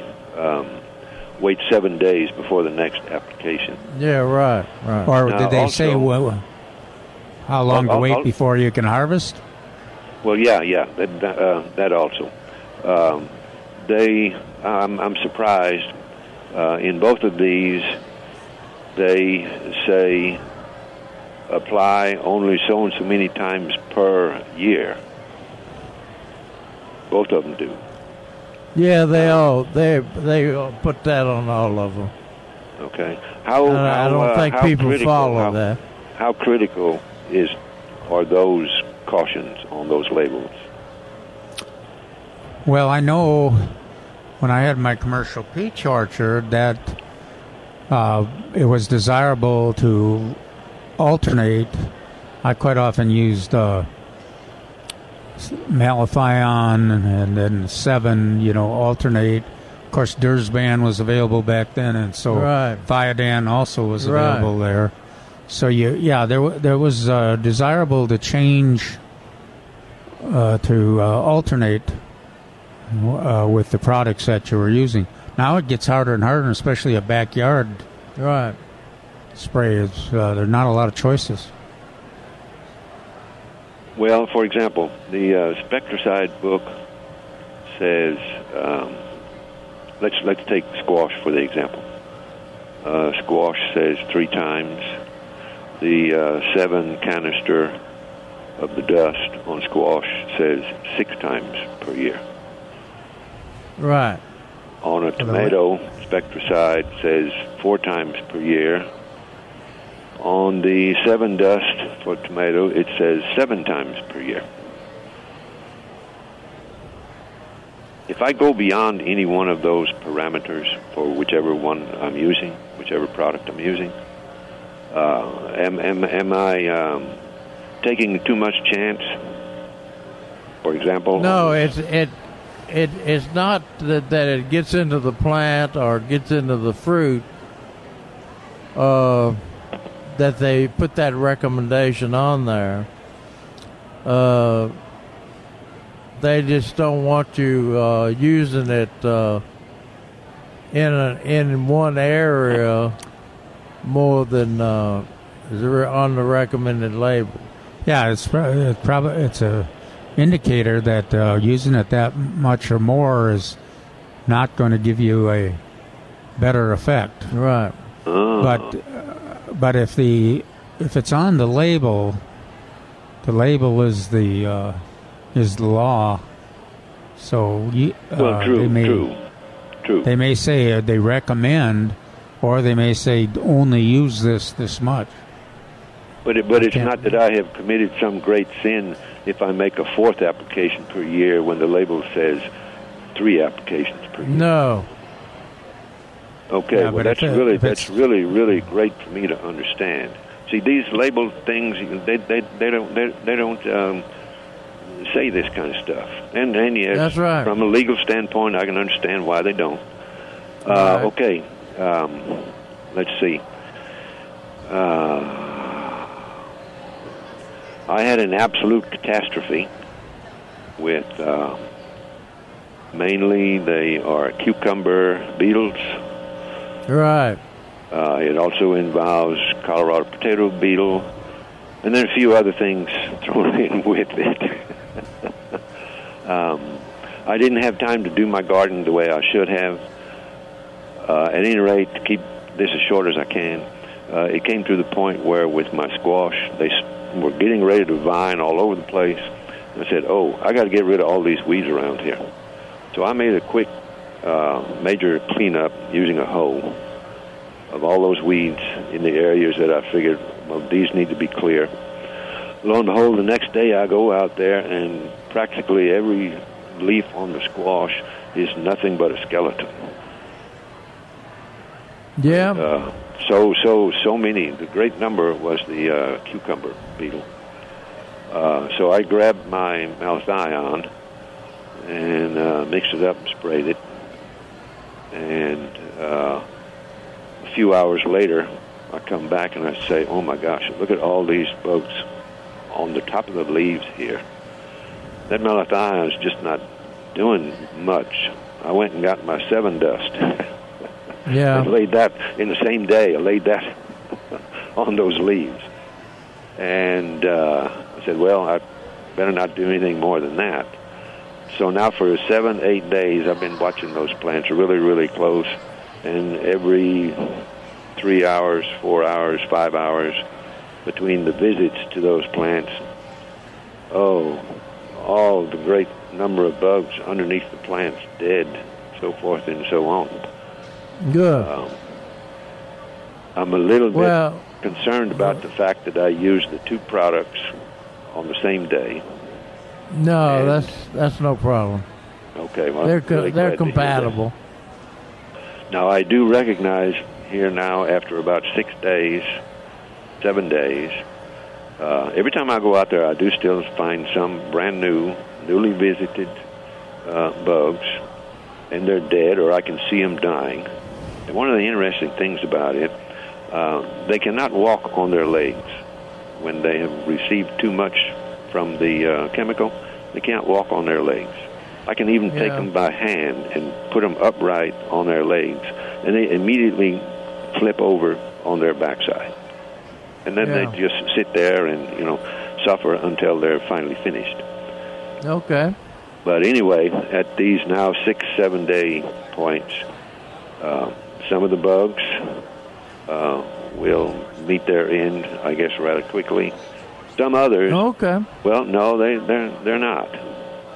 They may survive. Okay. And then I started wondering, well, okay, what about these limitations on how many times I can use this stuff? Yeah. That's part of the reason I'm you'd be better off. Anytime you spray an insecticide, it doesn't kill all the insects. It kills a percentage of them.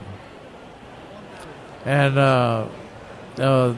then, like I say, if you continuously use that one insecticide, the insects actually develop a resistance to that insecticide, and you spray and it won't kill any of them, or very few of them. And that's why we switch off insecticides every second spray. I see. In other words, use the Malathon one spray, and then or two sprays in a row, and then switch to 7 days. Okay. All right. That should give you good control. Bud, I gotta go. Gotta go to a break. Are we okay? Yeah. Okay. Thank you. Thanks, Bud. You take care. We're gonna take a break. While we do, give us a call at 210-308-8867. We'll be answering questions off the air here, and then we'll tell you what they said right after this at 210-308-8867. Live from the San Antonio 22nd Annual Festival of Flowers, I'm Milton Glick, along with Dr. Calvin Finch. Dr. Jerry Parsons will be back in a moment on 9:30 a.m. The Answer. Hi, it's Milton Glick from Milberger's Landscape Nursery at 1604 on Bull Verde Road. June 8th is going to be a busy day at Milberger's. Besides having the Top Tomato Contest, Milberger's is doing their quarterly blood drive. And we want to thank everybody that came out last time for Milberger's blood drive. You made it the most successful one ever. And guess what? We're counting on you to do it again. It's just as easy as going to Milberger's anytime between 10 and 1:30 and donating blood on June 8th. That's Saturday, June 8th for your donations. In fact, Milberger's is doubling the incentive. So when you come and give blood to Milberger's on June 8th, that's right, you're going to get a $20 gift certificate just for going through the process. And of course, the South Texas Blood and Tissue Center has nice gifts too. David Rodriguez will also be on hand that day to teach a great class on growing citrus in your yard. Whether it's a patio citrus or in your yard, David will give you all the information you need to know. So for more information, go to MilbergerNursery.com. That's MilbergerNursery.com. Why was the basketball court all wet? Because the players kept dribbling on it. The dad joke. Corny, grown-worthy, but also one of the simplest ways to share a moment with your kids. What did the buffalo say when he dropped his son off for school? Bye, son. So take a moment to make your kid laugh, because dad jokes rule. Make your kid laugh today. Go to fatherhood.gov. Brought to you by the U.S. Department of Health and Human Services and the Ad Council. Okay, Sarah, I'm dropping you at Emily's, and Josh, you're going to soccer, right? Yeah. Yep. Oh, and by the way, when I pick you up, I'll be wearing my short shorts. What? No! Yep, me and my short shorts doing my daddy dance. Your friends will love it. No! Well, I might change my mind if you buckle your seatbelts. Okay, we're buckling up. See, all buckled. Whatever it takes, keep them safe. Never give up until they buckle up. A message from the National Highway Traffic Safety Administration and the Ad Council. Visit safercar.gov/kidsbuckleup for more information. If you lease office, retail, or warehouse space for your business, the last thing you want to do is overpay the landlord, but it happens every day. Hi, I'm Scott McMurray, and president of Bottom Line Realty Advisors. We work with business people who want an effective strategy for their next real estate decision. Whether leasing or buying, it affects your bottom line. Your landlord has representation, and you should too. Even if you're a good tenant with no plans to move at all, you're the most vulnerable to getting a really bad deal. We only represent our clients, never landlords, so we have no conflict of interest. We stay on your side. Call me, Scott McMurrian, at 210-535-7800, and we'll negotiate from a position of strength. BottomLineRealtyAdvisors.com. Bottom Line Realty Advisors, we get the landlord off your bottom line. On Bulverde Road, Tex Hill Middle School students are called the Tigers, inspired by the Flying Tigers. The San Antonio story of David Lee, Tex Hill, after this. Spring is here at Countywide Service Company. Our technicians are ready to evaluate your system and ductwork, making sure you're ready for the Texas heat. Our partnership with American Standard allows very affordable options for your needs. American Standard, a trusted brand and countywide service company, cooling Bexar County for over 50 years. Call 210-732-9772. License number TACLA 280660. Tex Hill was an American hero as a triple flying ace and squadron leader of the legendary Flying Tigers during World War II. He retired in Military City, USA as a brigadier general. Today, a generous scholarship is named in his honor to attend the school he did as a young boy, San Antonio Academy. I'm Sonny Melendrez.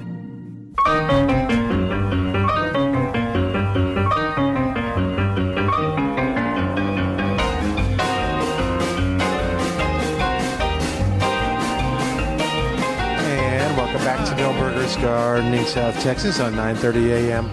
The Answer, 210-308-8867. We're live from the 22nd Annual Festival of Flowers here at the Austin Highway Events Center. Beautiful facility with lots of great things going on. People were right in front of the door, so I just see these crowds of people coming in. And then people are bringing out plants and loading them in their cars that they got from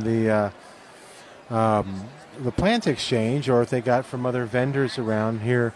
There's all kinds. There's fresh honey. There's kettle corn and all kinds of great stuff here at the Festival of Flowers. So I encourage you. There's still time. There's a seminar coming up from 2 to 3. The one with Mary Dunford is almost through, but from 2 to 3, when good gardens go bad, and it's taught by Judy Barrett. Who's a Texas organic gardener, and she's written books with and edited books by Malcolm. And in 1998, she founded and published the monthly periodical Homegrown Good Sense Organic Gardening. She's the author of the book When Good Gardens Go Bad, and I imagine that she'll be signing copies of it. She's got it here. She's got her own booth. So she is again here and talking to folks at the Festival of Flowers. It goes on today till 5 o'clock, so come on out and be a part of it. 210-308-8867 is our number. Give us a call and be a part of the show, 210-308-8867. Again, some stuff on sale at Milberger's. Vinca's in the 6-inch pot, just $2.88. Penta's in the 1-gallon, just $3.88. Butterfly weed in the 1-gallon, just $5.88. Gold Star Esperanza on sale. Vitex on sale as well, too. So lots of things on sale at Milberger's. Now, that butterfly weed actually is Curvassica, which is tropical milkweed or Mexican milkweed. So a lot of folks call the tuberosa the native milkweed, but there at Milberger's they use that same common name for both. Okay. So, of course, that's the tropical milkweed is very popular with the monarchs and the queen butterflies, and all the butterflies like the nectar source, and then the queens and the monarchs use it for laying their eggs too. So that's a good choice. Let's see. Oh, we heard we had somebody stop by Milton and asked about peaches with scar tissue on them and with some kind of a plastic-like or sap coming out of the fruit, and that's the classic symptom of stink bug, leaf-footed bugs, all those stink bug related, and that's one of the reasons, or that main reason why we have to generally expect to have to spray every week on peaches if you want to keep them free of, or you want to have them blemish free. Sometimes you get lucky on that first crop or even the second crop, but eventually those stink bugs will find those. Oh, yeah. Or, yeah, and then the birds are there, too. And the squirrels are there, too. Yes. Yeah. And so it's lots of challenges. What makes it fun and exciting to garden? There you go.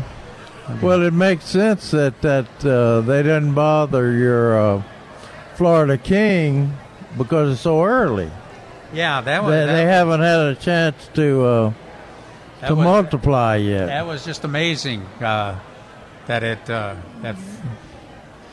just get more and more appreciate Florida King every year. Yeah, that may be another reason to recommend it. So yeah, that may be the San Antonio, the peach for San Antonio backyard growers. Absolutely. What a nice looking fruit, and and you can. It's early. At least tastes good. Yeah, at least we've last couple of years we've managed. You can minimal amount of spraying. I didn't spray at all this year. Yeah, and they turned out pretty well. Do you have June Gold? It used to be our. I've got June Gold, and I've got Tech Star and Sam Houston. Okay. But I really haven't had a good performance from Techstar or Sam Houston. This year they've got some fruit. June Gold has got fruit.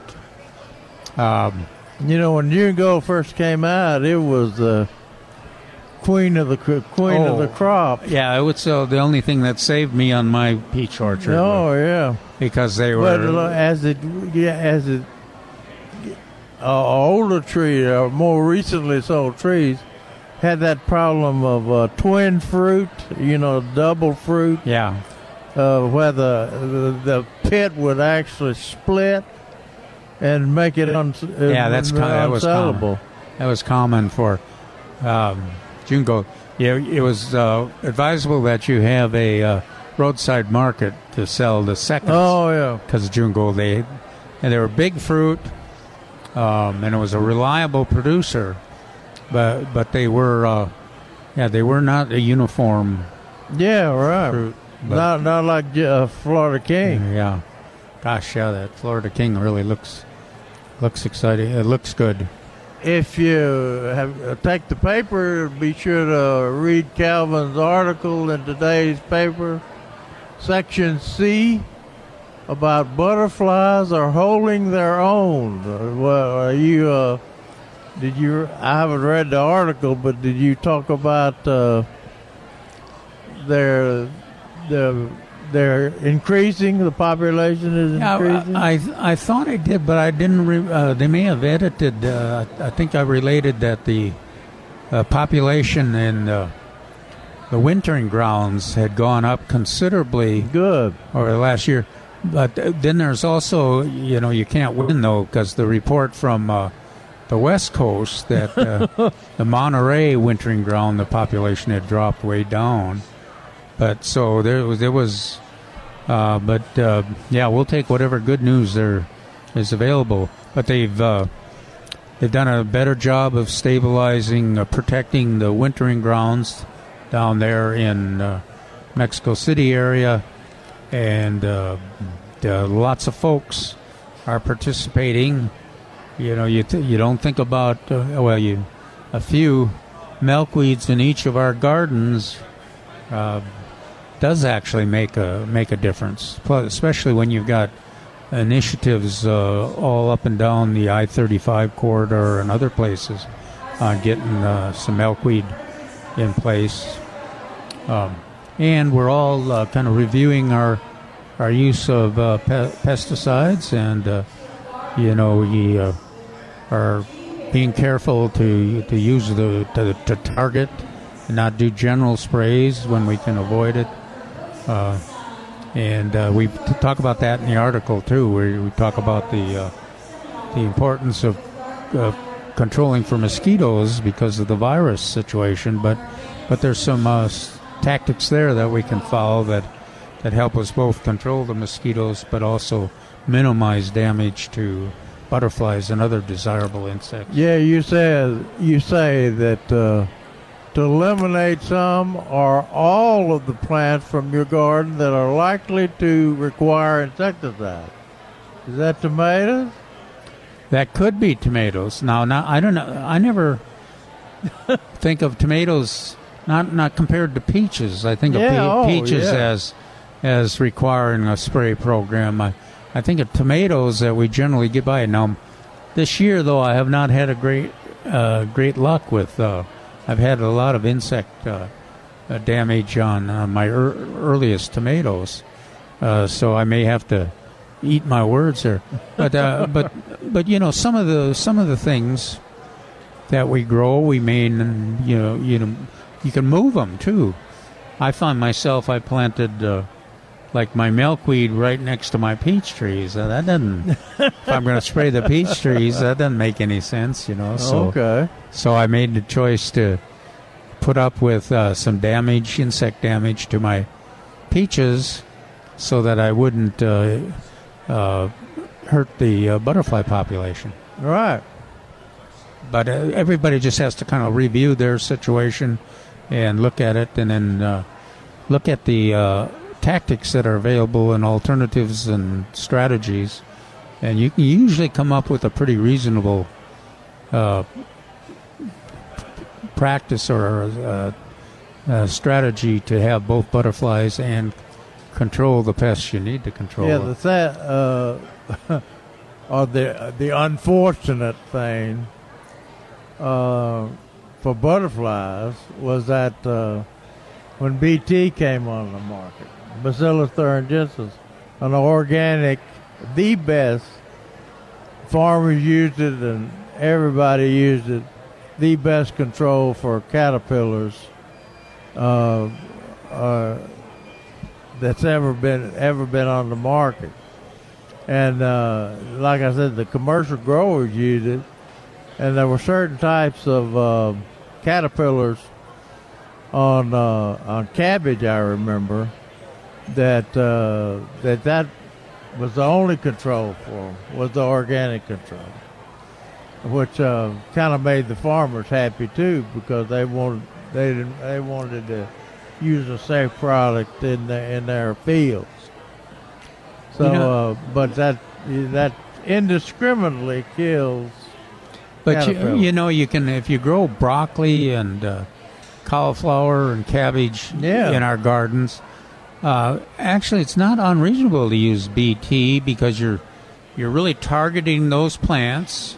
Yeah. You're not spraying it over the whole yard, and there's the spray is effective for just it's limited to the caterpillars that are eating the cabbage. Right. And then 5 or 6 days, its potency. Right. Right. So you can, but you made one good point too is.